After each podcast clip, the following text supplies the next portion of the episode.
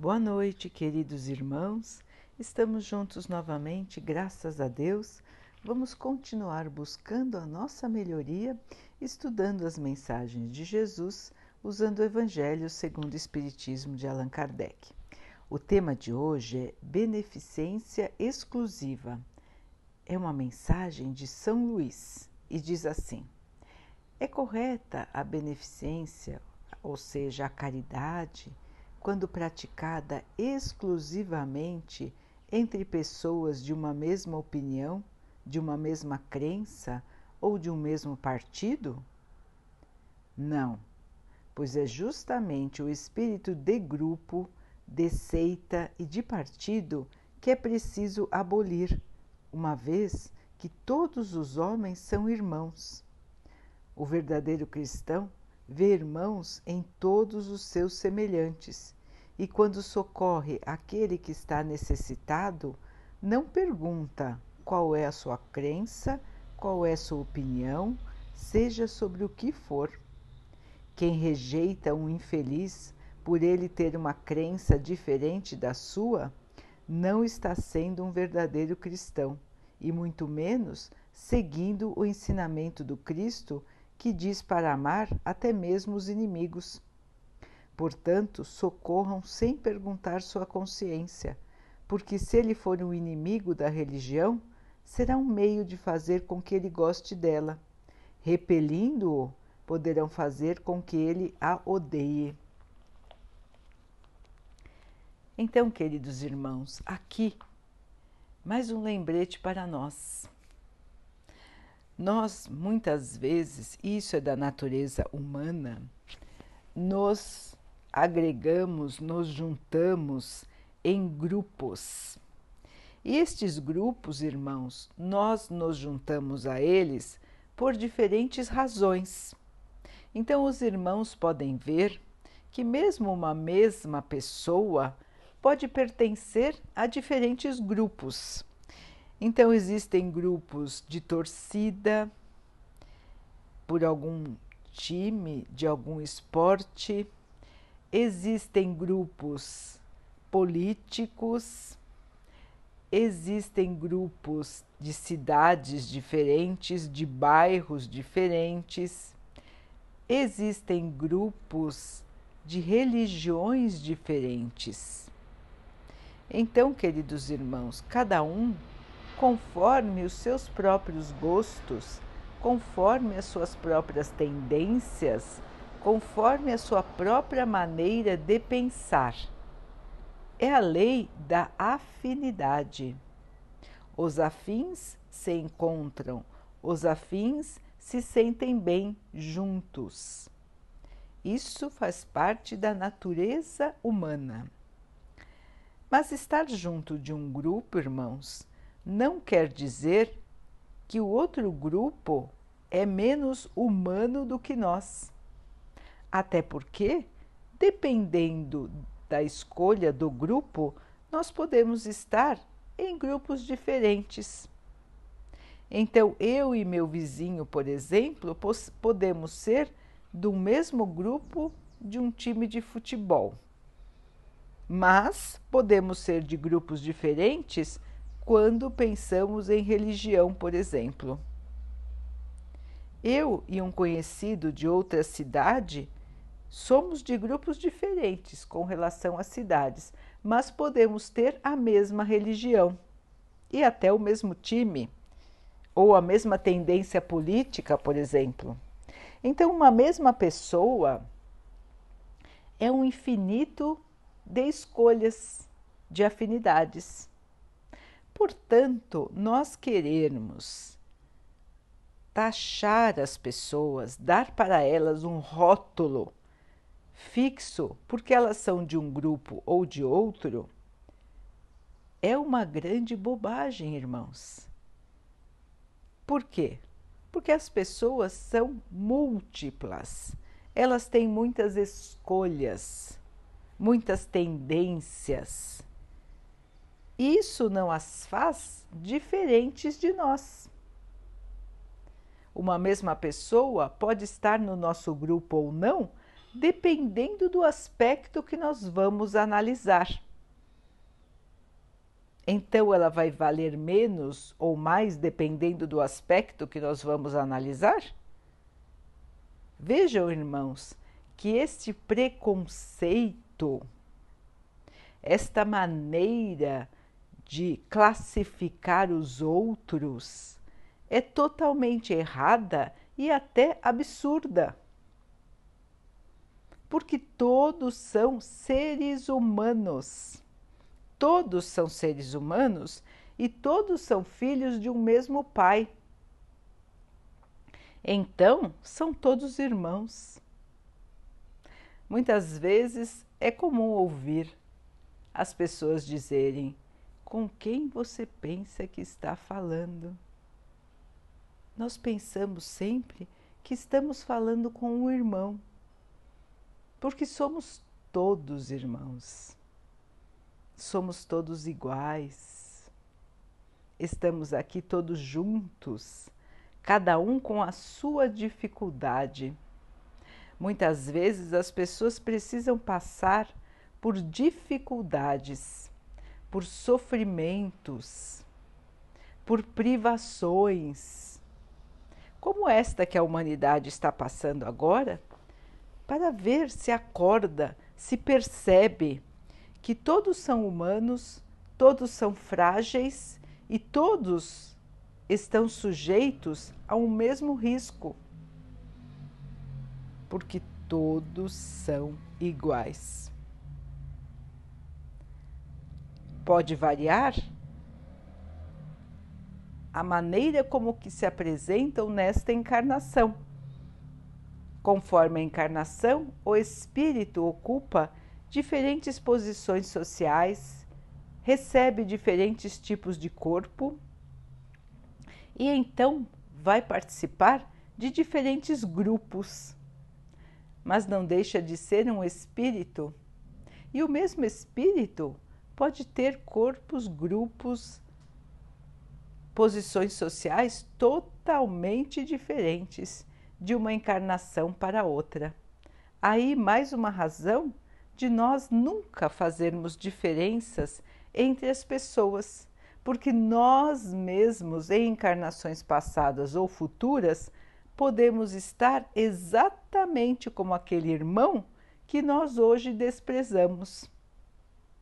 Então vejam, irmãos, que mesmo encarnados, como pensando nas reencarnações, a divisão por grupos e, a, e o preconceito em relação a um grupo ou a outro sempre é uma ideia absurda, uma ideia de atraso, de ignorância, irmãos. Nos separarmos por grupos faz parte da natureza humana das afinidades, mas nos acharmos diferentes por sermos de um grupo ou de outro, nos acharmos superiores, melhores, mais merecedores por sermos de um grupo ou de outro, é uma ignorância muito grande, irmãos. É o atraso muito grande.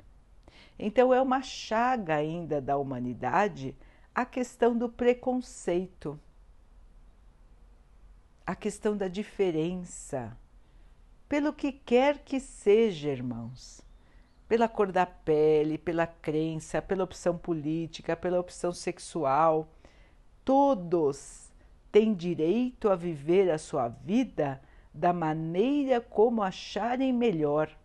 Todos têm direito de existir da maneira como são, porque assim foram criados por Deus. Quem somos nós para contrariar a criação? Deus nos criou da maneira como somos. Quem somos nós para querer mudar alguém? Quando o nosso maior desafio é mudar a nós mesmos. Nós não erramos? Se nós julgamos que os outros estão, estão errados, será que nós também não estamos? Porque se nós temos um ponto de vista e temos o direito de ter esse ponto de vista, por que, que o nosso irmão também não tem esse direito? De ter um ponto de vista e de achar que está certo. Então vejam, irmãos, que não existem certos e errados. Cada um conforme o seu pensamento, a sua maneira de ser. O que, a única coisa que nós devemos combater é o mal. Isso sim. Nós, como cristãos, não podemos deixar o mal avançar. Então, o mal sempre tem que ser combatido, para que ele não se propague, para que ele não se alastre. Mas se a pessoa não está fazendo o mal, por que, que nós temos que combatê-la, irmãos? Por que temos que ser contra ela? Por que temos que cercear? Por que temos que nos fechar a ela? Se fazemos assim, nós estamos fazendo o mal. Se achamos os outros tão errados a ponto de excluí-los da nossa vida, quem está errando somos nós. Quem está fazendo mal somos nós. O preconceito faz mal não só aquele que é objeto do preconceito, mas principalmente aquele que tem o preconceito. Porque quem tem preconceito não está agindo como cristão. Jesus nos ensinou a amar a todos, fazer aos outros o que gostaríamos que fizessem por nós. Alguém gostaria de ser vítima de preconceito? Alguém gostaria de ser tratado de maneira diferente por uma razão ou por outra? Tenho certeza de que nenhum de nós gostaria de ser tratado de maneira diferente por alguma característica sua, pelo seu jeito de ser ou de agir ou por suas escolhas. Nenhum de nós gostaria de ser tratado de maneira diferente e por que achamos certo tratar os outros de maneira diferente. Veja que quem está indo contra as leis de Deus é aquele que tem o preconceito. Os irmãos vão dizer: não, mas aquele está errando. Se ele está errando, irmãos, Deus está vendo a todos nós. Nós não somos juízes dos outros. Nós não somos emissários de Deus para vir criticar ninguém. Nós só somos juízes de nós mesmos. Não somos superiores a ninguém para apontar o dedo. Como Jesus disse, nós vemos o cisco no olho dos, nos olhos dos outros e não vemos a trave nos nossos olhos. Isso quer dizer que podemos estar errando muito mais do que os outros, mas nós não enxergamos. Porque os nossos olhos estão voltados para o nosso próximo, para analisar e criticar os outros, mas não nos olhamos no espelho. Para analisar e criticar a nós mesmos não no sentido destrutivo, irmãos, mas no sentido de, da nossa melhoria, de buscarmos analisar o que fazemos de errado para corrigir, para melhorar, para buscar avançar. Precisamos, como sociedade, fazer esse exercício de maneira urgente. Autoanálise autopercepção, examinar a nós mesmos.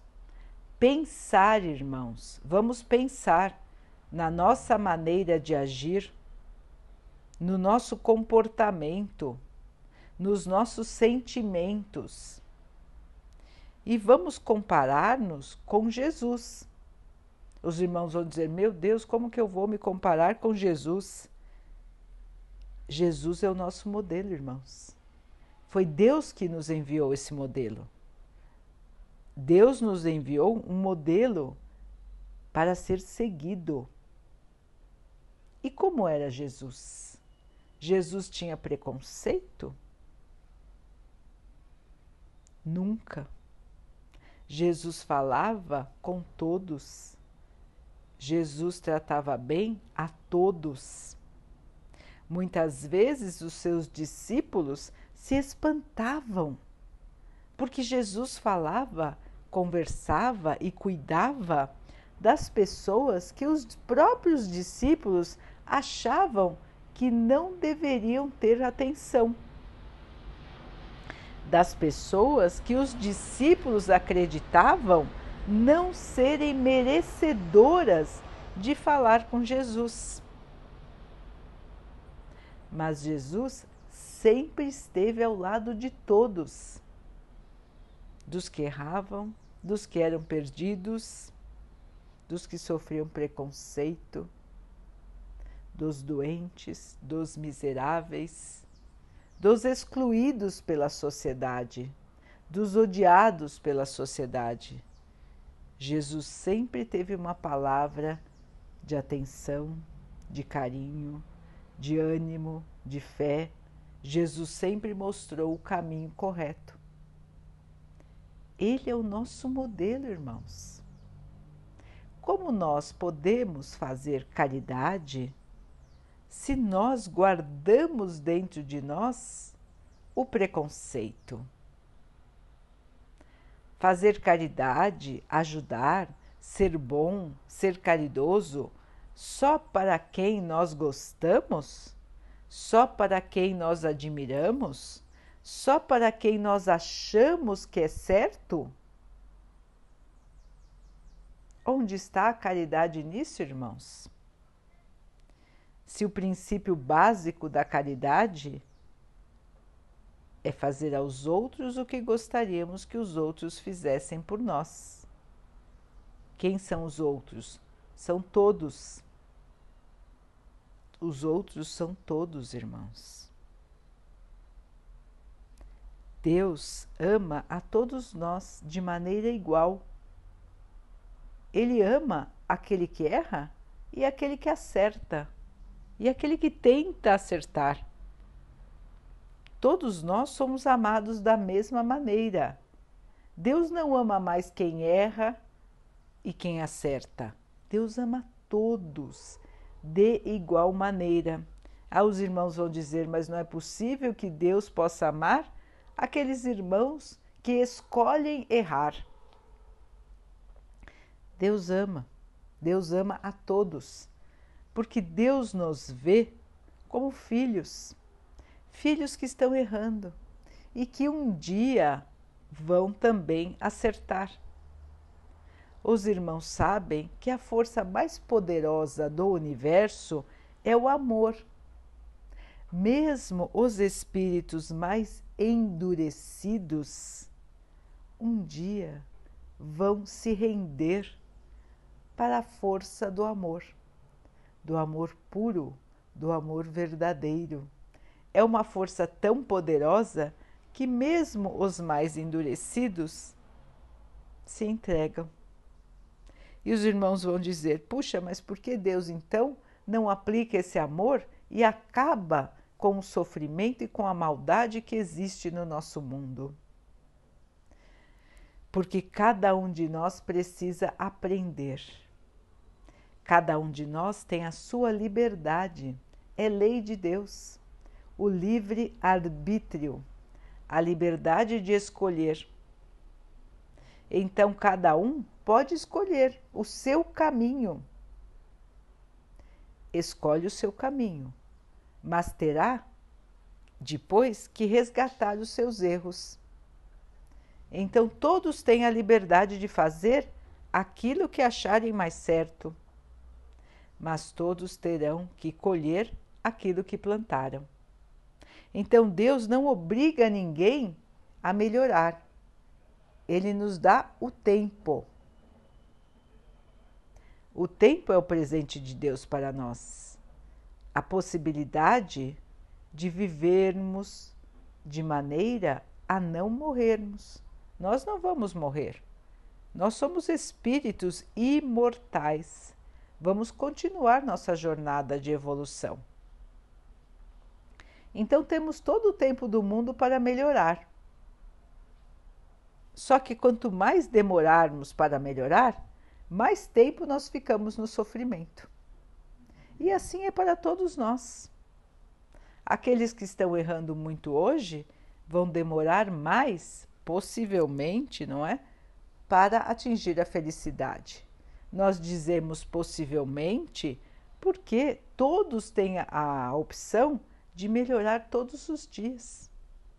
Então, mesmo aquele que nós consideramos hoje que erra muito, pode ter uma mudança de um dia para o outro. Ele pode de repente perceber o seu erro, se arrepender e mudar de vida. Todos nós podemos fazer isso, irmãos. Faz parte da maneira de agir, da maneira de ser dos humanos. A todo momento, nós podemos perceber, acordar, despertar para a realidade da vida e mudar. Então, por isso que dizemos que quem erra muito possivelmente vai demorar mais para atingir a felicidade.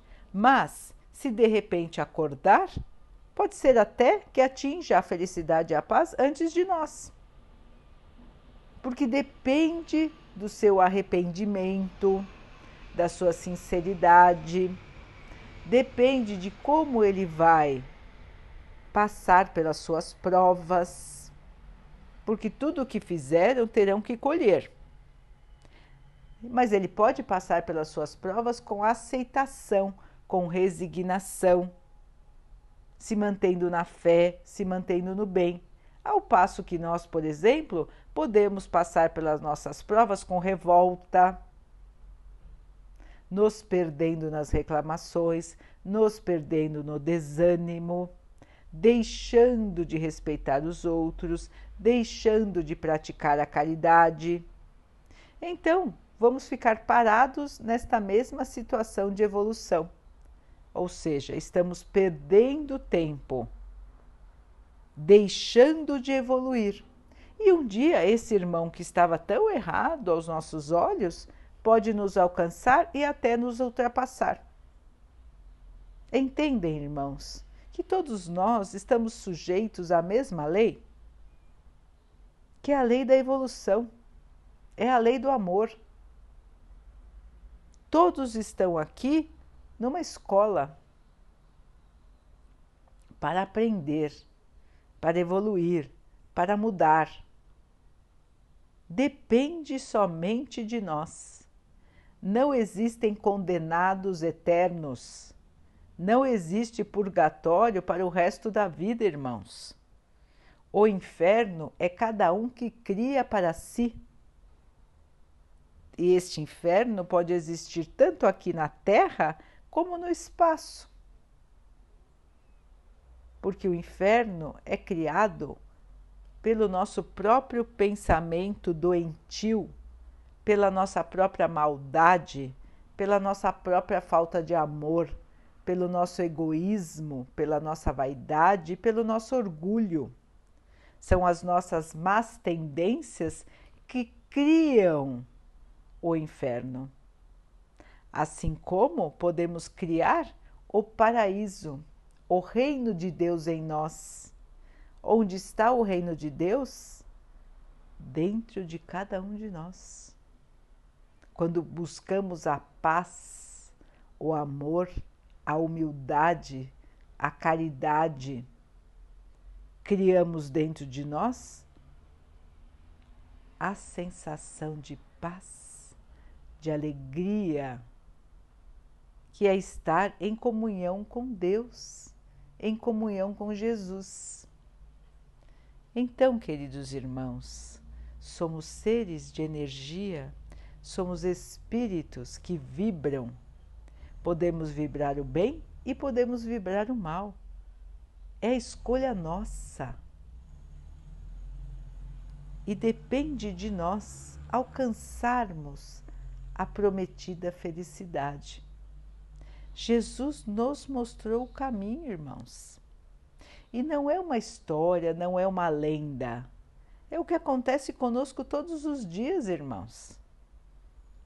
É a maneira de viver, é uma maneira de encarar a vida. E por isso, não fica velha, não sai de moda, não muda. O que Jesus nos ensinou é eterno porque são valores do espírito, que é imortal. Vamos então pensar nisso, irmãos. Não vamos nos deixar iludir pelas coisas da matéria. Não vamos nos deixar iludir pelas separações ilusórias que nós mesmos criamos são coisas dos homens, não são coisas de Deus. Todos são iguais perante Deus, nosso Pai. Se são iguais perante Deus, quem somos nós para fazer a diferença?